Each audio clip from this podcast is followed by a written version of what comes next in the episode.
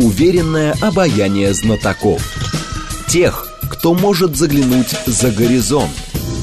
Они знают точные цифры и могут просчитать завтрашний день.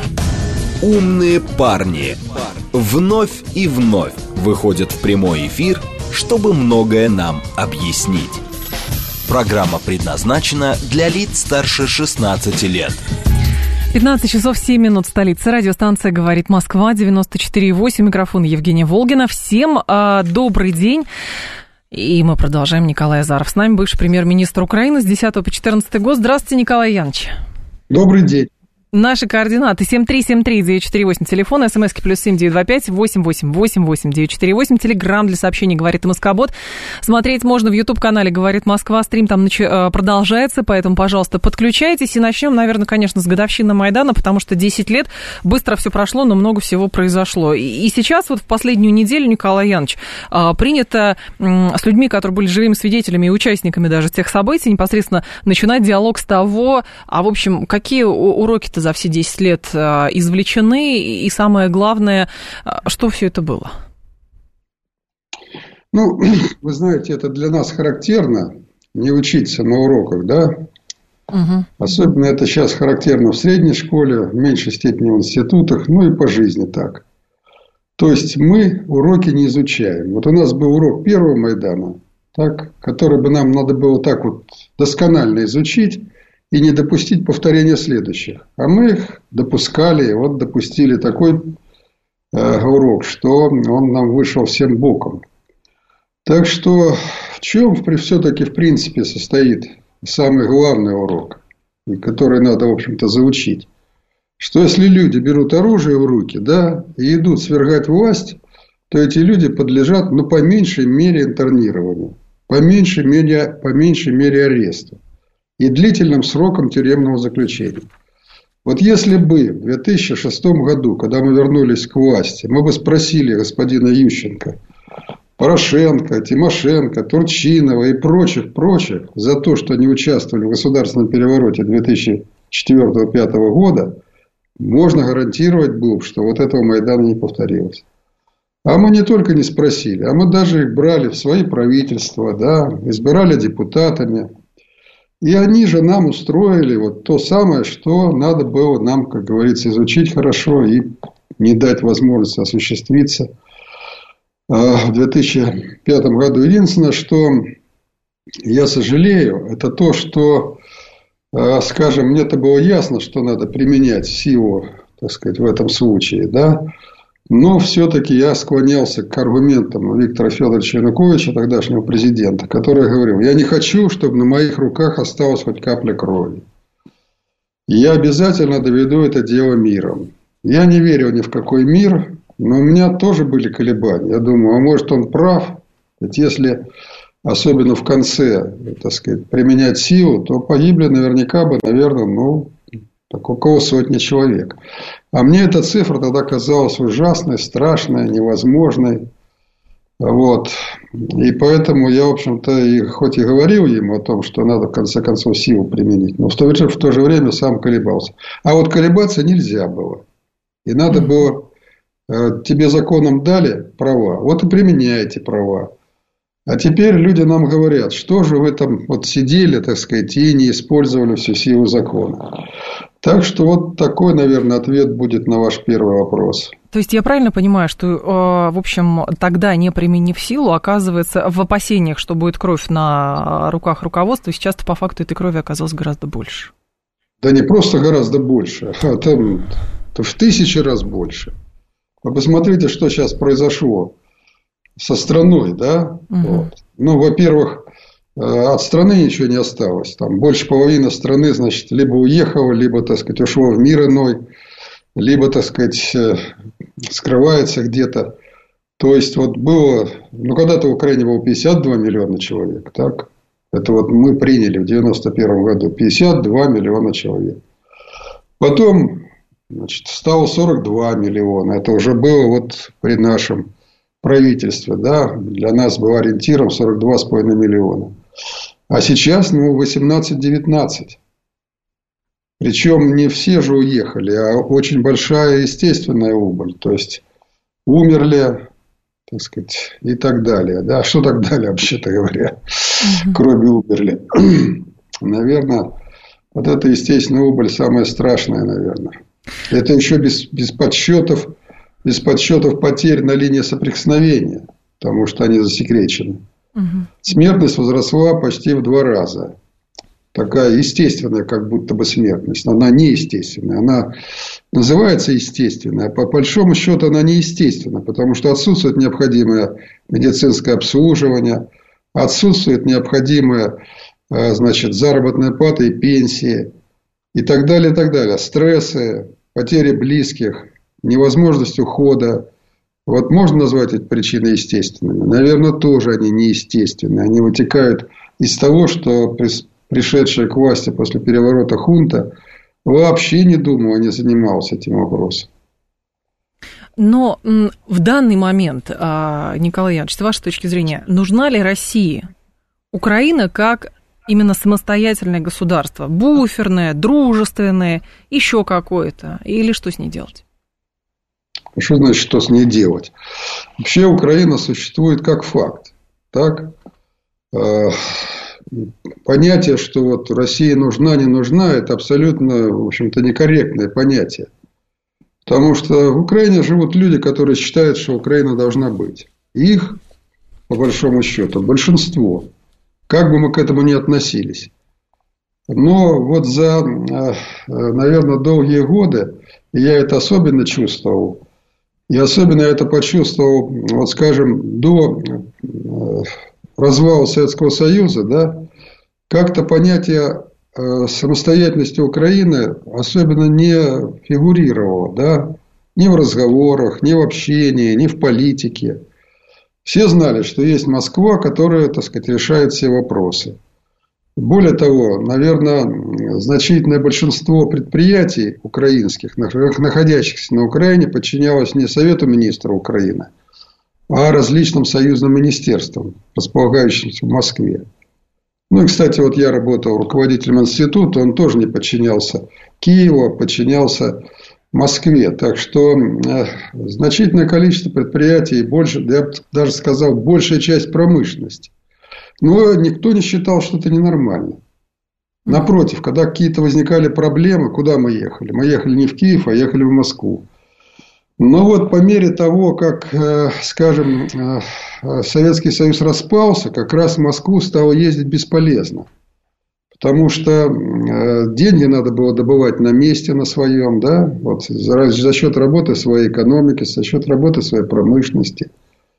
Более того, когда осуществили идиотское решение, вышли из рублевой зоны, а это был 92 год, я тогда, и не только я, многие Э, украинские политики приложили максимум усилий, чтобы убедить тогдашнее руководство, президента Кравчука и председателя Верховного Совета Плюща, оба ныне сейчас покойные, но мы, используя и литературный язык, и нелитературный язык, но убеждали их, что это глупость невероятная. Я говорю, пока нас из рублевой зоны не выгонят, вот сами силы не выгонят, нам не выгодно вводить свой тугрик ничем не обеспеченный. И э, мы напечатаем, конечно, мы можем напечатать сколько угодно бумажек, нарисовать на этих бумажках что угодно, но этот тугрик ничего стоить не будет. У нас же нет ни валютных резервов, ничем этот тугрик обеспечен. Кто будет его принимать как платежное средство? Вот, казалось бы, то, что я говорю, понятно? Так, ну, конечно, естественно. Понятно. Э, ну, Кравчук, он не способен был понимать экономические категории, да, там, вот, он просто их не понимал. А Плющ, э, выражаясь в основном не литературным языком, говорил Кравчуку, Леня, не валяй дурака, надо послушать Николая Яновича. Но не послушали. В 92 году там были очень грамотные, умные доценты, кандидаты наук, которые, значит, решили, приняли решение выйти из рублевой зоны. Мы вышли из рублевой зоны. Тем самым Э, разорвали очень серьезную связь э, с Российской Федерацией, да причем эта связь позволяла нам вести товарообмен, то есть торговлю взаимную. Значит, вопрос торговли стал подвис в воздухе, потому что Россия, естественно, турки не принимала, а принимала валюту, то есть доллары. А где эти доллары брать? В общем, короче, начался очень серьезный кризис. Потом мы начали строить таможни, пограничные пункты. Вот все, кто занимался экономикой, говорили, не надо этого делать. Не надо это делать просто потому, что у нас есть общий рынок. Европейский Союз этот рынок создавал десятки лет. Десятки лет шел к общему рынку. А у нас он есть. Так давайте его использовать. Но Нет, это, вот давай мы, так сказать, Но это же уже, Николай Янович, да, это все, это дела, ну, по сути, вот то, что вы описываете, все это привело в конечном итоге вот э, к нынешней ситуация. Разрыв, э, постепенный разрыв экономических связей, балансир между Европейским Союзом и Российской Федерацией, и потом в итоге все это увенчалось тем, что Украина перестала быть дружественным и стала небезопасным для России государством, и в конечном итоге вот э, ситуация со специальной военной операцией. Я почему спросила про то, нужна ли России э, Украина как самостоятельное государство, потому что в Российской Федерации говорят, что кто гарантирует даже при, в каких-то условиях, что Украина, например, будет существовать, ну, понятно, уже не в нынешних границах, а будет сильно меньше, но она будет какая-то дружественная, понятная, а может быть, вообще возможен ли какой-то дружественный статус независимой Украины именно по отношению к России, ровно поэтому и началась специальная военная операция. Или как поляки в XVIII веке, проще разделить, подчинить, чем договариваться.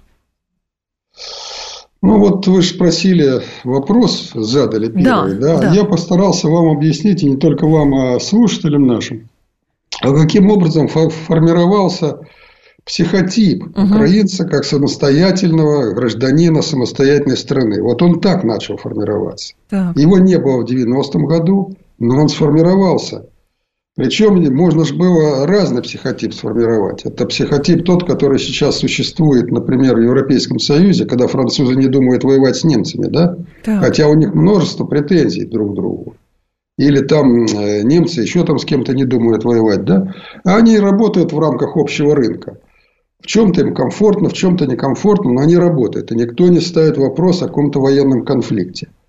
А ведь э, вот развитие этой ситуации в Украине привело к мысли, что конфликт возможен. Хотя я в 1995 году разработал законопроект, я был депутатом тогда Верховного Совета – разработал законопроект о том, что каждый, кто предложит военный конфликт с Россией, подлежит тюремному заключению. И вы знаете, какие, какая реакция была? Какая? Да, абсолютно все говорят, ты что, с ума сошел? О какой ты войне говоришь? Ты что, дурацкий законопроект протаскиваешь? Он не нужен, потому что это бессмысленно. Это невозможно. А уже в 2003 году мы получили конфликт, конфликт на э, так называемом острове Тузла. Угу. Ну, что это за островок? Это, если кто-то видел, там, наверное, метров 500 в длину и метров, наверное, около 100 в ширину. Это просто намыв э, в Азовском море. Значит, нет, не в Азовском море, я прошу прощения, уже с этой стороны. Э, от Краснодарского края там идет такая коса, и вот она кое-где прерывается. И вот, так сказать, один из прерывов, перерывов называется, значит, э, остров Тузла. И там тогдашний губернатор затеял соединить этот остров угу. с этой косой. И вот возник конфликт. Вы даже не представляете, это работал первым вице-премьером. Ну, и так получилось, что пришлось заниматься этим вопросом. И я просто поразился тому, как вдруг поднялись какие-то воинственные настроения. Мы этот клочок земли не отдадим. Да никто у вас его не забирает. Но Эм, это был такой звоночек тревожный. Как раз в то время это была благополучная ситуация. Мы, кстати, создавали единое экономическое пространство с Россией, Украиной и Белоруссией. Ну вот возвращаясь все-таки к вашему вопросу. Вот да, такой пожалуйста. вот эм, вопрос ваш как-то. Нужна ли Украина России, не нужна? Ну, а какая-нибудь там Болгария нужна России? А, или там, или в там данном Молдова, случае речь например. идет... Нет, в данном случае речь идет про Украину. И вы прекрасно понимаете, Николай Янович, почему э, я формулирую вопросы именно таким образом. Я думаю, что я не первый человек, кто формулирует вопросы именно так. Ну, для меня этот вопрос странный, потому что были периоды, когда мы прекрасно работали вместе. И вот, кстати сказать, по-моему, вчера или позавчера Владимир Владимирович Путин, ваш угу. президент, он даже сказал, что в 2013 году, если мне кто-то сказал о возможности войны с э, Украиной, я бы, вообще говоря, просто не поверил бы. Вот это он сказал позавчера, это не я сказал. Ну, я тоже, кстати сказать, не верил. То есть, были периоды, когда мы прекрасно взаимодействовали, и вот наше руководство и российское руководство понимало, что мы взаимодополняемы. Ведь мы так сотни угу. лет развивались вместе, как взаимодополняемые. Но потом что-то пошло не так, и Украина превратилась в государство, которое с точки зрения России начало угрожать национальной безопасности, потому что Укра... Украину а, там, а, западные бывшие партнеры, а, ны... нынешние противники стали использовать как таран против Российской Федерации, потому что для них, естественно, было угрозой вот это то самое единое экономическое пространство, о котором мы говорили, потому что нельзя было а, позволить тому, чтобы было два процветающих государства, как Россия, так и Украина. Поэтому Поэтому целенаправленная работа была. И сейчас у нас возникла действительно в стране вот эта, вот эта история. То есть первоначально цели специальной военной операции не были в том, чтобы забрать себе побольше территории. У нас и так 17,5 миллионов квадратных километров, а по, а, соответственно, это много. Вот. А, но здесь же вопрос, что территория стала как бы а, следствием того, что только под контролем России она нам понятна и безопасна. Не, ну это вы слишком такие выдвигаете требования, которые в реальной политике, вообще-то говоря, невозможно. Так Поэтому политик-то вы, я-то не политик как раз, конечно. И, и о Казахстане там, например. Ну нет, нет, нет, нет, Казахстан это нет. Почему нет? В Казахстане тоже сильны националистические настроения. Дело вот в чем на самом деле. На самом деле нельзя было допускать государственного переворота на Украине и прихода к, или привода к власти абсолютно враждебной группировки. Вот что нельзя было делать. Ведь для... Я не совсем с вами согласен, что, угу. значит, вот там э, Соединенным Штатам положим, ну, они главные, так сказать, бенефициары, э, кураторы, да, инвесторы главные, стояла задача не допустить там создания двух там процветающих государств. Их Украина вообще никогда не интересовала. Вот на протяжении, наверное, двух десятков лет я встречался с американцами, и много вели, велись переговоры о том, чтобы американцы оказали нам содействие с точки зрения развития Украины, да, создания вот действительно процветающего, современного, высокотехнологического государства. Ведь на словах они об этом разглагольствовали постоянно. И к любой их визит, любого, значит, там, руководителя, сенаторов, там, конгрессменов или членов правительства, всегда, и даже Клинтон был там с визитом, всегда начинался с того, что вот мы хотим видеть Украину процветающей. Но кроме слов ничего же не было. Угу. А любые наши конкретные предложения, скажем, о совместном каком-то инвестиционном проекте, причем мы даже денег не говорили о деньгах, да, потому да. что главное это технологии. А вслед за технологией придут и деньги. И мы могли деньги и свои найти, по большому счету. Но как только вот мы такие разговоры заводили, то люди засыпали на этих разговорах. Понимаете, я сразу видел, как у них блекнут глаза. А был такой один деятель, ну, неудобно называть, ну, хотя скажу, Романа Проди, например. Так. Это председатель Европейской комиссии. Что, что когда мы значит, заговорили на эту тему, вот так слегка вздребнул. Ну что ж, возраст и, так сказать, наверное, бессонная ночь там где-то в перелетах и так далее сказались. Но я еще раз подчеркиваю, но зато когда возникал вопрос о каких-то противоречиях наших с Российской Федерацией, они были, естественно, это же э, огромный объем взаимоотношений был, и всегда были какие-то спорные вопросы. Тогда сразу их, так сказать, э, приходило к ним оживление, они сразу, так сказать, оживлялись и пытались, так сказать, нас подвигнуть на разговор о том, что вот видите, какие русские агрессивные, вот видите там как это. Так что мне это с самого начала было понятно. И э, воспитание, вот, ну, бандеровцев не надо было воспитывать. Они, так сказать, с молоком матери впитывали, так сказать, вражду к москалям. У них же тезис был, если вы не знаете, Бандера какой, что, значит, мы-то вообще-то, говорит, мирные люди, но мы должны прежде всего уничтожить москалив, жидив, ляхев, коммуняк и нищирых украинцев. Вот пять категорий граждан, это, так сказать, мирные люди, должны были уничтожить, чтобы создать благополучную Украину. Поэтому там не надо было никакой там проводить лекции по русофобии. Они были, так сказать, воспитаны в этом духе. Вот. Но вот остальное, то, так сказать, остальное население нужно было очень серьезно так сказать, подвигнуть. И это началось делаться – вот, кстати, мне сегодня задали интересный вопрос. Читал ли я книгу, которую выпустил недавно Леонид Данилович Кучма «20 лет спустя». Ну, я не читал этой книги, даже не слышал. Вот угу. Впервые сегодня об этом, так сказать, узнал. Я обязательно, конечно, найду ее и просмотрю. Потому что как раз 20 лет назад он выпустил свою книгу «Украина не Россия». Это был 2003 год. Абсолютно были благополучные отношения, и она меня эта книга поразила. Она была издана громадным тиражом, страниц 600 текста. Ну, не сам он ее писал, естественно, да, там писали э, люди с определенными, так сказать, подходами. Так. А книга не очень, так сказать, хорошая, но вот она, главная ее цель была какая? Показать, что Украина не просто не Россия, она еще и не, вот, не такая вот современная, потому что она была с Россией. Ну вот интересно, отказался ли он от этой мысли или продвигает что-то, так сказать, другое. Ну, мне сказали, что там другое, там, типа того, что вот хорошо, что Россия, Украина жестко ответила. Мне жаль, конечно, это слышать. Но вот э, именно тогда началась и потом развилась при Ющенко в 2005 году уже совсем другая стратегия выстраивания и образования, и, так сказать, культуры украинской, да, и вот она постепенно вела, конечно, к вот такому дикому нацизму, который сейчас установился. И как из, этой проблемы, как из этой проблемы тогда выходить, Николай Янович? Вот сейчас звучат идеи перемирия по Украине. Одни говорят, давайте корейский вариант, попробуем, там разберемся. Другие говорят, и никакого корейского варианта, только там э, капитуляция со стороны Украины и, и тогда те требования, которые будет выдвигать Россия, и кто-то будет это гарантировать. Хотя, как известно, по итогам Минска первого-второго никаким договоренностям верить нельзя никто ничего гарантировать не будет. Вот это в международной политике все гарантии ничего не стоят. Э, я в этом убедился. Э, мы, ну, я могу несколько примеров привести, чтобы да, слушатели пожалуйста. понимали, что они голословны.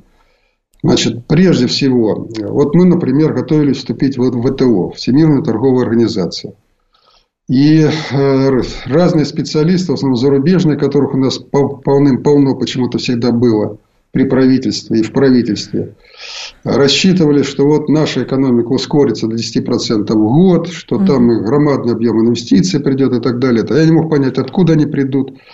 Но э, в конце концов мы подписали громадное количество двухсторонних соглашений, ну и вступили в это ВТО.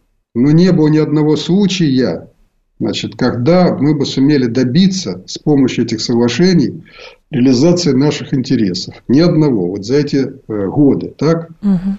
Ну, я могу и другие примеры приводить, но вот этот, так сказать, пример, он был для меня с самого начала ясен и очевиден. Но вот этот пример очевиден. То есть, нет, не существует никаких международ... никакого международного права. А у вас в России, наконец, это приходит понимание к этому. Да, я это понимал всегда, что никакого, так сказать, международного права не существует, а есть право силы. И поэтому, вот когда вы говорите о том, кто там какое-то мирное соглашение будет гарантировать, гарантировать будет только, так сказать, сила и мощь России. Все, никаких других гарантий не будет. А, Потому что да.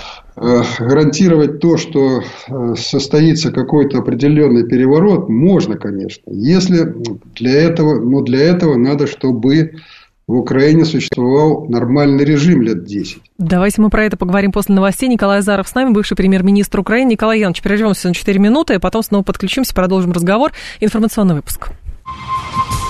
Уверенное обаяние знатоков. Тех, кто может заглянуть за горизонт.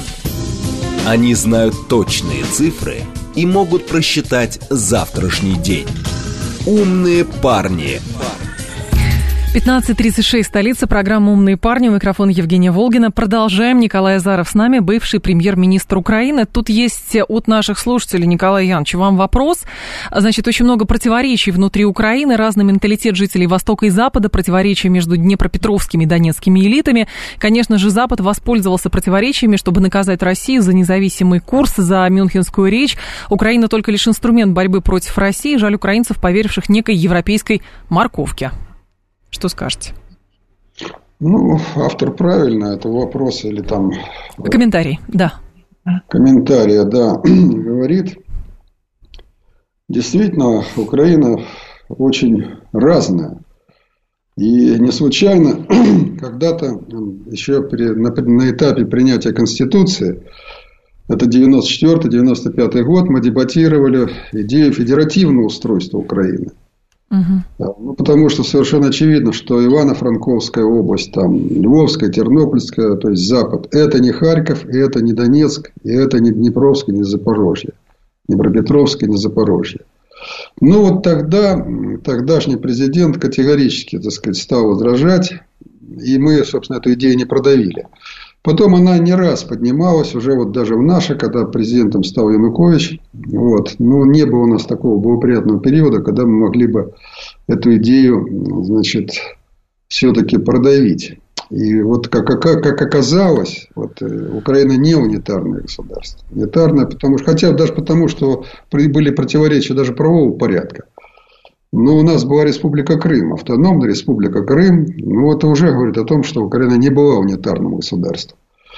Но э, вот централизованное управление и приход на посты основные, особенно в области образования, культуры, западынцев, ну вот, конечно, очень серьезно повлияли. И э, вот опять возвращаясь к комментарию этого человека, который прислал вот комментарий. Да, разная, да. Но такая же точно разная Россия, потому что в России тоже громадное количество национальностей и э, таких округов, которые могли бы на какую-то автономию претендовать. Однако, однако, да, вот государственная политика заключалась в том, чтобы не давать голову поднимать национализму. И, кстати сказать, когда вот я буквально, так сказать, этому человеку расскажу, если он не знает, а может знает, когда создана была Советская Социалистическая Республика Украина, да, она угу. называлась так правильно Украинская Советская Социалистическая Республика, 22 год. Так. И вот получилось что? Что вот создали Украинскую Республику, а в ней украинцев-то маловато, по большому счету. И никто на, на украинской мове, кроме деревни, кроме сел, не разговаривает, а города все, так сказать, русскоговорящие. А найти украинские кадры реальные, особо, так сказать, трудно было. И вот началась эта политика коренизации. Она продолжалась лет, наверное, 8. Даже вот моего учителя, э, значит, когда я там кандидатскую защищал, Виктор Казимирович Хмелевской покойный, его отца расстреляли за то, что он, так сказать, сопротивлялся вот этой украинизации, коренизации. Вот. Он мне рассказывал об этом, что им пришлось бежать из Украины. То есть, вот это я знаю не на каком-то там, не из книжных, э, так сказать, а от самого очевидца всех этих событий. Но вовремя, значит, Сталин спохватился, э, эта коренизация прекратилась. Вот. Но, тем не менее, были разные периоды, когда все-таки вот приходили там всякие шелесты, которые, так сказать, стремились везде хлопцев ставить на руководящие посты. Это даже вот спокойное, казалось бы, брежневское время. Так что Украина разная, но из этого вовсе не следует, вовсе не следует, что ее надо делить на квачки и создавать там какую-нибудь подолию, какую-нибудь там еще что-то, да? А почему? А надо про- а проводить почему? грамотную политику. А Это кто ее быть... будет, Николай Ильич, прошу прощения сразу, а кто ее будет проводить? Для Российской Федерации уже очевидно, что с Зеленским никаких договоренностей быть не может. И а, в нынешних условиях что, там будет какой-то третий Майдан, о котором говорил Зеленский, что вот там Кремль все готовит, и значит кто-то другой к власти придет, и тогда, может быть, ну, для нашей страны а, будут какие-то другие варианты, нежели специальная военная операция, например. А как это может выглядеть? Ну, как это может выглядеть? Да. Пока, как вы это видите? значит, американцы не убедятся, что вот их план Э, скажем, нанесения максимального ущерба России не дойдет до их умных голов, так, они будут продолжать финансировать и поддерживать вот тот режим, который сидит в Киеве. То есть, вот отсюда вытекает решение вопроса. Да? Значит, надо убедить ведущую, так сказать, доминирующую в мире силу, чтобы они, так сказать, ребята немножко поуменьшили свои старания, свой, так сказать, пыл. А вот тогда появится возможность мирных договоров, то есть мирного договора. И одним из условий этого мирного договора будет денацификация страны, потому что невозможно никакое демократическое устройство страны при наличии нынешнего режима. Так, это э, замена киевского правящего режима, то есть свободные демократические выборы. Для этого должен быть переходной период определенный. И вот вы сразу, так сказать, удивляетесь, или там кто-то меня слушает, удивляется. Но мы четыре раза выборы выигрывали в стране. И один раз, президент, два раза, вернее, президентский, один раз нам не дали в 2004 году закрепить нашу победу. То есть, Можно выиграть даже несмотря раз, на всю сказать? вот эту вот, так сказать, русофобию, которая сейчас процветает, я уверен, что при а, там, к определенном периоде, временном, там, достаточно небольшом, а, страна будет меняться. Обязательно будет меняться. То есть вы можете сказать, что вот четыре раза выигрывали, и есть вариант пятого раза выиграть. Я осторожно спрашиваю. Ну, а почему бы нет? Почему бы нет? Потому что, слушайте, здравый смысл присутствует в любом народе. Да, народ можно обмануть, как кто-то говорил из великих. Там на небольшое время, да, можно обманывать. Но обмануть его в фундаментальных вопросах и надолго никому еще не удавалось. А, так что Николай Иванович, поздно Уточню, вот, сказать, а мы, мы это кто? Вы имеете в виду, что, а, как это, не знаю, те, кто были до этого у власти, или, или мы, мы, мы это вот вы говорите? Я говорю не, не, не, не, те, не о тех, кто был до этого у власти, хотя да. их не исключаю, потому да. что кто-то же должен в этом процессе участвовать, да, но я в основном надеюсь на то, что нельзя всех украинцев, вот всех людей, которые живут в Украине, ну и, так сказать, называются украинцами, хотя они по национальности. И русские, и татары, там, и кто угодно, и греки, и болгары, да. У нас существуют целые силы, например, греков, болгар и так далее, да, и поэтому вот то, что сейчас проводится, вообще из рук вон выходящее явление, угу. но стоит их избавить от американской оккупации, а она реальная оккупация, абсолютно реальная, потому что карательная система устроена, все СМИ находятся под контролем, но если это убрать и восстановить хотя бы то, что было, значит, будет просыпаться у людей здравый смысл. Он никуда не денется. Люди все хотят нормально работать, жить в мире, иметь спокойствие, да, перспективу какую-то. А каким вариантом и таких, все это? таких, так сказать, ага. зазомбированных не так и много. Вот когда говорят, вот там на Майдане там вся Украина. Какая вся Украина? Вот я всегда поражался этим оценкам. Да на Майдане было ну, 20-30 тысяч от силы зазомбированных людей, а вся остальная Украина работала. Пахала, работала и так далее. Но беда вся в том, что перевороты осуществляются не в Жмеринках, не в Конотопах, угу. а осуществляются в столицах. И вот как раз столица была не наша тогда. Поэтому такой переворот и удался. Но э, одновременно действовал антимайдан. И если на Майдане было там 10 тысяч, то на нашем угу. на Майдане, то на антимайдане было тоже 15-20 тысяч. Но... И они требовали от нас, чтобы мы им разрешили пойти разогнать Майдан.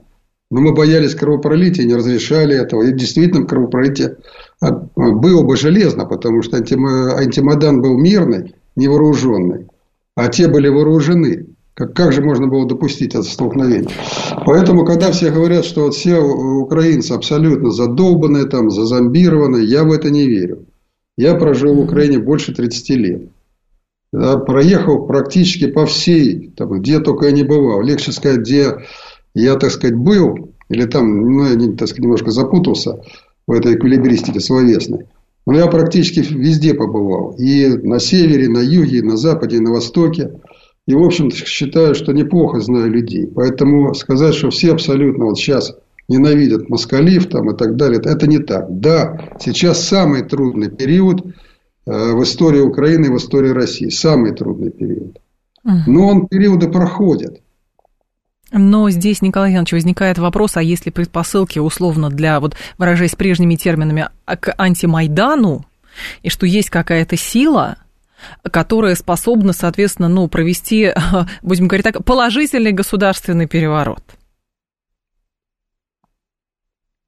Ну, слушайте, вот то, что вы говорите, да, да. давайте посмотрим и обратимся к реалиям. Пока эта сила есть только на линии фронта. Так? Но поэтому проводится специальная а, военная а операция, самой, потому что других вариантов действует нет. жестокий нацистский режим. Так. Вы бы в 1935 году или в 1936 году спросили бы там, задали бы такой вопрос. А есть ли какая-то сила, которая способна, там, например, свергнуть от фашистский режим? Она когда появилась? Она в 1944 году появилась когда Штауфенберг взял там взрывчатку, положил свой портфель, пошел на совещание к фюреру, взорвал этот портфель, и этот фюрер чудом уцелел. А мог бы не уцелеть. И события могли бы развиваться по-другому, так? Но это появилась сила. Причем ее никто там не готовил, ни англичане, ни э, так сказать, Советский Союз, она появилась даже в тех недрах. Угу. Поэтому все, так сказать, идет и изменяется. И есть силы, как, как у человека в организме есть иммунитет, там, так сказать, силы, которого защищают, так и в любом народе есть силы самосохранения. Они иногда спят, как вот проспали в 2014 да. году. Иногда они возрождаются, активизируются. Но если ничего не делать, и смотреть на потолок и ждать, когда американцы доведут свое дело до конца, да, то такая будет другая ситуация. А, есть мнение наших слушателей, которые говорят, что Украина уже не в том положении, что она может что-то решать, даже если есть там какие-то силы, которые а, думают провести некий антимайдан, потому что а, решать весь вопрос все равно придется Российской Федерации с Соединенными Штатами Америки.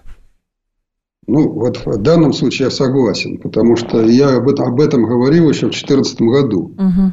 что э, когда все это дело началось, мне стало ясно, я, Виктор Федорович, еще раз, так сказать, повторюсь, я много раз об этом говорил. Вот смысл наших разговоров с ним касался вот чего, или относился вот к чему. Он очень много тратил время на переговоры вот с руководителем так называемого Майдана. Это Клычко, там Технибок, этот э, Яценюк, там, ну да. и прочие деятели. Да? Он там часами с ним просиживал. И, а я в это время занимался текущей работой. И вот когда мы с ним встречались, я говорю, Виктор Федорович, ну не трать ты ради бога время на этих клоунов. Но это куклы, клоуны, они ничего абсолютно не решают. Надо разговаривать с американцами. Угу. Приглашать к себе посла. Там, кстати, постоянно были визитеры из Госдепа, там в том числе и Нуланд. И ставить условия определенные. Вот они говорят там, значит, не трогайте Майдан. Ну хорошо, не трону, так давайте разоружим этот Майдан. Давайте прекратим провокации. То есть всегда был набор условий, на которых американцы могли бы тогда пойти навстречу.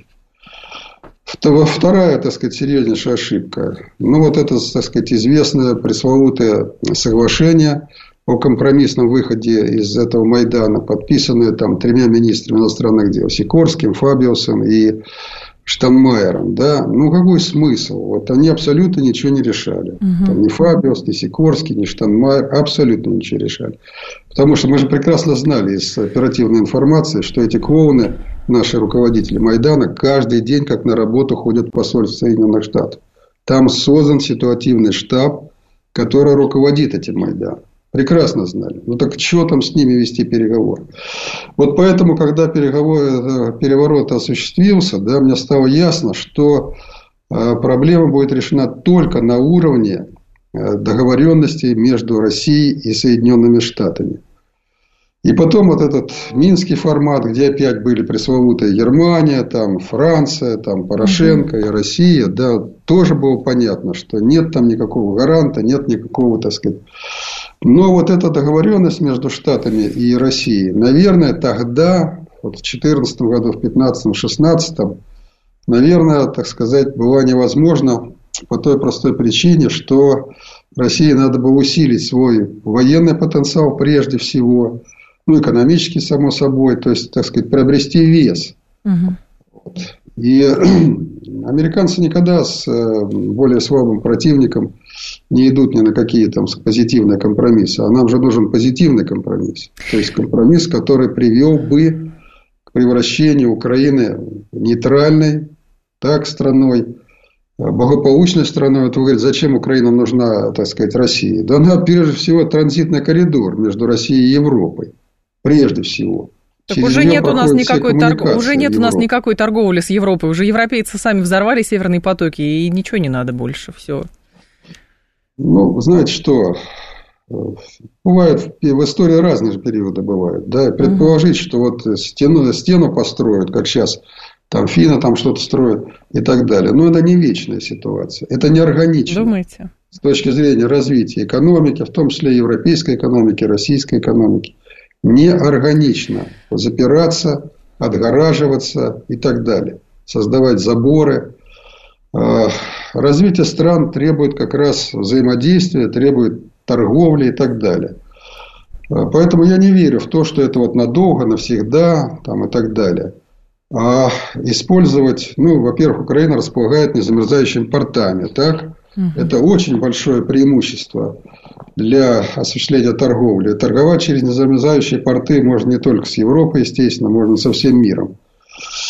Так что а если есть эти много порты... проектов ага. совместных у нас и было всегда, да, и они будут в будущем. Но для этого, еще раз я говорю, нужен устранить, нужно устранить вот этот поставленный американский оккупационный режим, а для этого нужно с американцами договариваться. Ну, там, я не знаю, с кем можно договариваться, это другой вопрос. Там, можно ли с администрацией Байдена договориться, я сомневаюсь. Если придет Трамп, тоже мне особенно не верится. Угу. Возможно, какие-то договоренности. Ну, это, давайте мыслить категориями не полгода, не года, а, так сказать, серьезными категориями. В любом случае, в перспективе, в перспективе нельзя допускать, чтобы вот этот режим был сохранен как можно дольше. Но другое дело, что, понятно, для Российской Федерации этот режим, конечно, не выгоден, но когда речь идет о том, что на Украине э, должно быть, как бы, Украина должна быть дружественной, там, нейтральной, понятной и так далее, я неоднократно, я думаю, что вы тоже сталкивались с таким мнением, и много аналитики на этот счет пишутся, э, что люди, которые были в период, там, вот, и э, ваше правительство в том числе э, на Украине, э, то, соответственно, там, тот же самый Виктор Медведчук, который пишет очень много сейчас колонок и говорит, какая Украина сейчас и какая она могла бы быть. И вот если бы в этом во всем чувствуется, что как будто бы, вот если бы нам дали еще один шанс, мы бы тогда сделали все по-другому. Но есть другая проблема, а насколько есть вот объективно хорошо доверие а, к людям, которые готовы, например, вернуться на Украину при каких-то условиях и сделать все по правилам?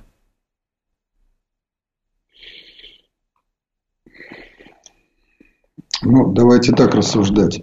Вот моя стратегия, да, или угу. то, как я себе мыслю будущее, заключается в том, чтобы э, к власти пришли, пришла молодежь, то есть те люди, которые пострадали от этого режима. А, кто-то сидел, кто-то был вынужден бежать. И именно эти люди да, должны поднимать страну. Там, другое дело, что да. там, положим, э, там опыт, знания, там, так далее, так далее. Все это можно дать, помочь.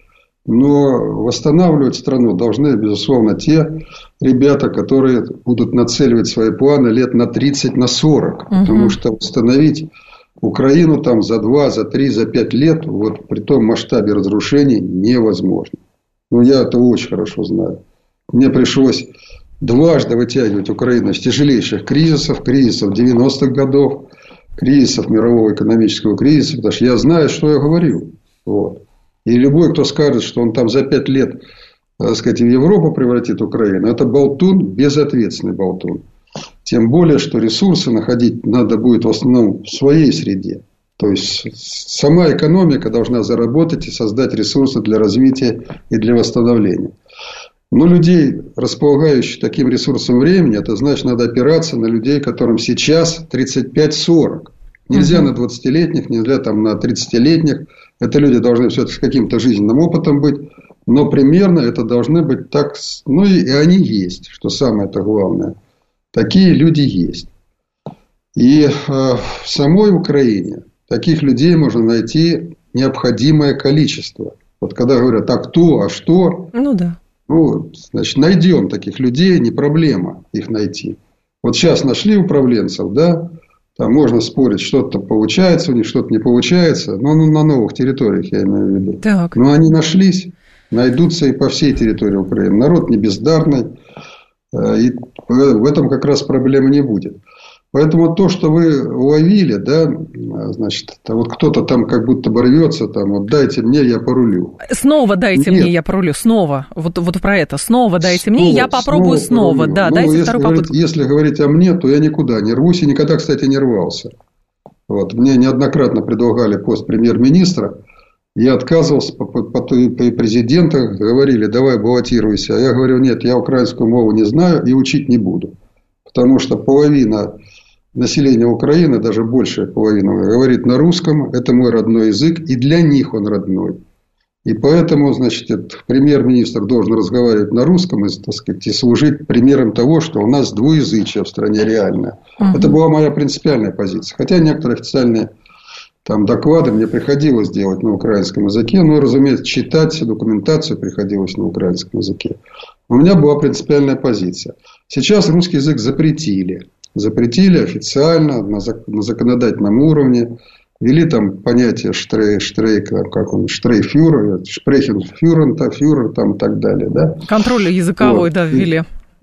И что только не делают, чтобы... Ну, это невозможно сделать. Вот поверьте мне, я уверен, что, так сказать... Я уже не говорю о том, что техническая документация вся на русском языке, на котором работают наши предприятия, атомные станции, там, например, транспортные предприятия и так далее. И культура, в основном, украинская культура, это русскоязычная культура. Вот. Я такой пример вам приведу. Вот я очень любил приезжать на Петровский рынок книжный, подбирать mm-hmm. там новинки. Ну, старался находить свободное время по субботам. Так вот, это громадный рынок Петровский, да. И вот я иногда спрашивал э, владельцев этих киосков всяких, а чего у вас нет украинских книг? Они говорят, Николай, да никто не покупает. Никто не покупает. 99% книг покупали на русском языке. А кто покупал? Вот заметим, да? Покупал-то культурная часть украинского народа, да? Культурная часть, которая интересовалась книгами. И покупал эти книги на русском языке. Куда она делась? Осталась. Ну, сейчас там, э, может быть, кое-кто там перестроился там и так далее. Но никуда она не делась, она осталась.